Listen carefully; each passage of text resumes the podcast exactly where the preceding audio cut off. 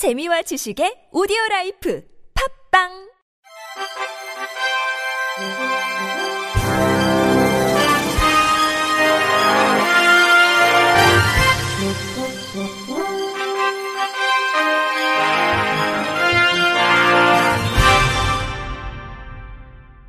청취자 여러분 안녕하십니까?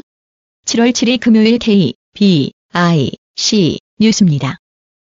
각종 범죄로부터 피해를 당한 미성년자와 아동 그리고 장애인이 국선 변호사의 법률 조력을 폭넓게 받을 수 있도록 보호하는 법안이 발의됐습니다.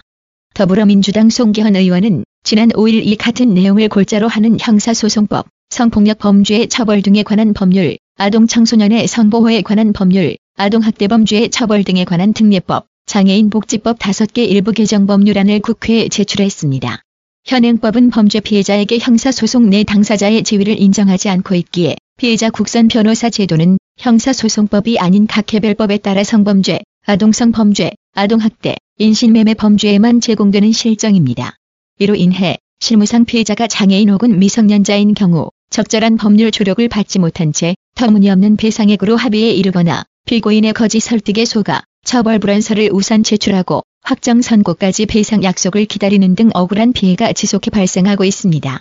이에 이번 개정안은 성폭력과 아동학대 등 일부 특정 범죄에만 한정해 제공되는 현행 피해자 국선 변호사 제도를 법률 조력이 필요한 미성년자와 장애인에게까지 일괄 확대하고 이를 개별법이 아닌 형사소송법에 명시하도록 규정했습니다. 구체적으로 피해자가 미성년자이거나 심신장애 또는 정신적 장애 등으로 의사를 결정할 능력이 없는 경우를 비롯해 법정 대리인의 나이 및 범죄 이력 등을 비춰볼 때 피해자를 보호하기 위한 자질이 적절하지 않을 시국선 변호사가 형사 절차에서 허용될 수 있는 모든 소송 행위에 대한 피해자 대리권을 가질 수 있도록 조치했습니다. 송기현 의원은 우리나라와 달리 독일을 비롯한 해외 국가의 경우 일반법인 형사소송법에 피해자 국선 변호사 제도를 명시하고 있어 모든 유형의 범죄 피해로부터 사회적 약자를 보호한다며 우리 국민도 이 같은 수준의 권리를 향유함으로써 기본권이 증진되도록 조속한 개정안 통과를 위해 힘쓰겠다고 말했습니다. 지적장애인들을 동원해 고의로 차량에 치이게 하는 방식 등으로 보험 사기를 벌여온 일당이 경찰에 붙잡혔습니다. 이들은 지적장애인들을 이른바 심리적 지배 상태에 둔 뒤 범행을 저질렀고 여성 지적장애인에게는 성매매까지 강요했습니다. KBS 이원희 기자의 보도입니다. 차량 한 대가 남성을 향해 돌진하다 급하게 멈춥니다. 파가, 파가. 남성이 안절부절 못하고 서 있자 비속어까지 써가며 압박합니다. 왜 가만히 서 있냐고 XX 확 튀어나오려고 차 반응도 보험 못하게 사기를 치기 위해 일부러 차량에 들이받치는 방법을 연습하고 있는 겁니다. 난처한 표정으로 지시에 따르던 남성은 2급 지적장애인. 미리 겁을 주며 명령을 거절하지 못하는 심리적 지배 상태에 둔 뒤 보험 사기 행각에 강제로 동원한 겁니다. 이렇게 다른 차량에 일부러 들이받치거나 고의사고 시 동승자로 태워 합의금을 부풀리는 목적으로 3명의 지적장애인이 동원됐습니다. 이런 방식으로 9개 보험사에서 뜯어낸 돈이 약 1억 5천여만 원. 반복된 사고 접수에 수상함을 느낀 보험사 관계자가 경고까지 하지만 모르쇠로 일관합니다. 보험사 통화 전번에도 분명히 얘기를 했어요. 했- 렌터카 빌려가지고 사고 내는 부분은 좀 이제 앞으로는 정부 좀안 들어왔으면 좋겠다. 그렇게 언제 통화했는지 잘 기억은 안 나가지고 여성 지적장애인에게는 성매매까지 강요했습니다. 채팅 앱 등을 이용해 남성을 만나게 한 뒤 성매매를 한 돈 천여만 원을 강제로 빼앗은 겁니다. 지금까지 이 여성과의 성매매 기록이 확인된 성매수자만 100명을 훌쩍 넘겼습니다. 경찰은 장애인들을 동원해 보험 사기를 치거나 성매매를 벌여온 일당 17명을 입건하고 주범 김모 씨를 구속해 검찰에 송치했습니다. KBS 뉴스 이원입니다. 인천시는 2023년 성인 전환기 발달장애인 진로 상담 및 코칭 사업에 참여자를 모집한다고 밝혔습니다.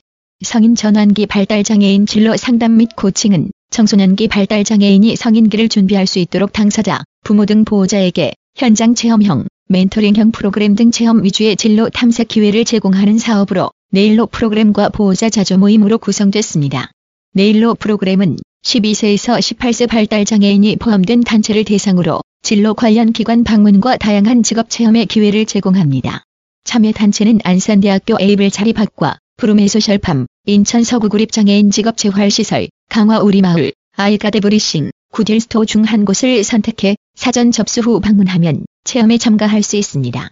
보호자 자조 모임은 6세에서 25세 발달 장애인의 보호자들이 직접 구성하는 모임으로 시는 총 6팀의 자조 모임의 활동비를 지원합니다. 보호자 자조 모임은 진로 정보 공유, 사회적 협동조합 방문, 여가 활동 등의 자조 활동을 통해 성인 전환기의 자녀 양육 및 진로에 관한 정보를 나누고 준비합니다.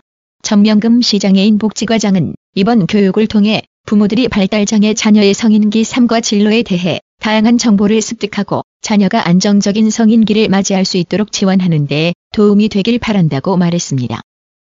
기아 초록 여행은 장애인 고객의 예약과 접근성 증진을 위해 초록여행 전용 앱을 출시했다고 밝혔습니다. 기존에는 모바일을 통한 초록여행 접속 시 주소창에 주소를 직접 입력하거나 포털에서 검색해 접속하는 불편함이 있었으며 웹페이지로 바로 접속돼 차량 예약 메뉴와 패키지 여행 등 신청 메뉴가 직관적으로 보이지 않아 메뉴를 찾는 데 시간을 할애해야 했습니다. 초록여행은 이런 문제점을 해결하기 위해 모바일 환경에서 최적화된 유저 인터페이스를 적용한 전용 앱을 안드로이드와 iOS 버전 모두 출시했습니다. 특히 웹페이지를 통해 접속하는 기존, 신규 고객의 혼란을 최소화하기 위해 앱에 접속하면 웹페이지를 통해 이용할 수 있도록 구성했습니다. 앞으로 모바일 앱을 사용하면 차량 예약, 패키지 여행 등 신청뿐만 아니라 공지사항, 이용 안내 관련 내용에 직관적으로 접근할 수 있습니다. 한편 초록여행은 앱 출시에 따라 오는 10일부터 초록여행 앱을 내려받은 모든 고객을 대상으로 리뷰 이벤트를 시작합니다. 초록여행 앱을 내려받고 별점과 함께 작성 내용을 30자 이상 작성한 고객 중 무작위 20명에게 수박 한 통을 제공할 예정입니다. 초록여행 관계자는 신규 고객의 접근성, 기존 고객의 편의성을 제공하기 위해 초록여행 앱을 출시했다며 앱 출시 기념 리뷰 이벤트도 많은 관심과 참여를 바란다 고 전했습니다. 골프존 뉴딘그룹이 운영하는 국내 최초 장애인 직업 합창단 골프존 파스텔 합창단이 창단 5주년을 기념해 첫 번째 디지털 앨범 Swing Your Dream을 발매했다고 밝혔습니다. 이번 앨범에는 장애에 대한 편견에 맞서 꿈을 향해 나아가는 골프존 파스텔 합창단의 굳은 포부를 담은 난, 할 수 있어, 꿈, 더 당당하게 외쳐 등 총 3곡이 수록됐습니다.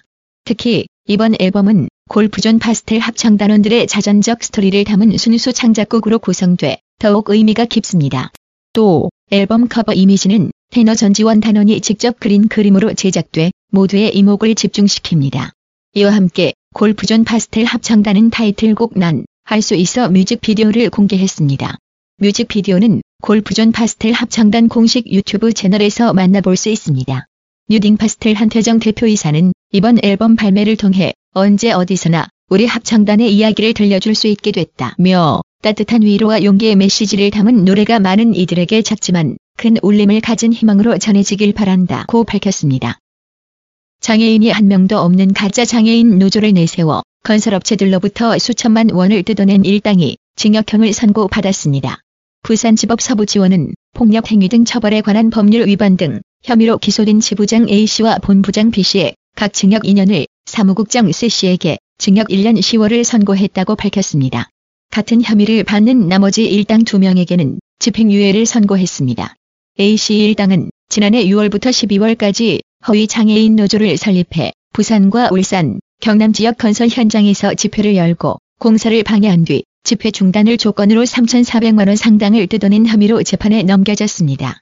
이들은 건설 현장에서 집회를 열고 불법 고용 외국인을 색출한다며 외국인 노동자의 출입을 막는 등 공사를 방해한 뒤 업체 측의 허위 인건비나 노조 발전 기금을 명목으로 금품을 요구했습니다.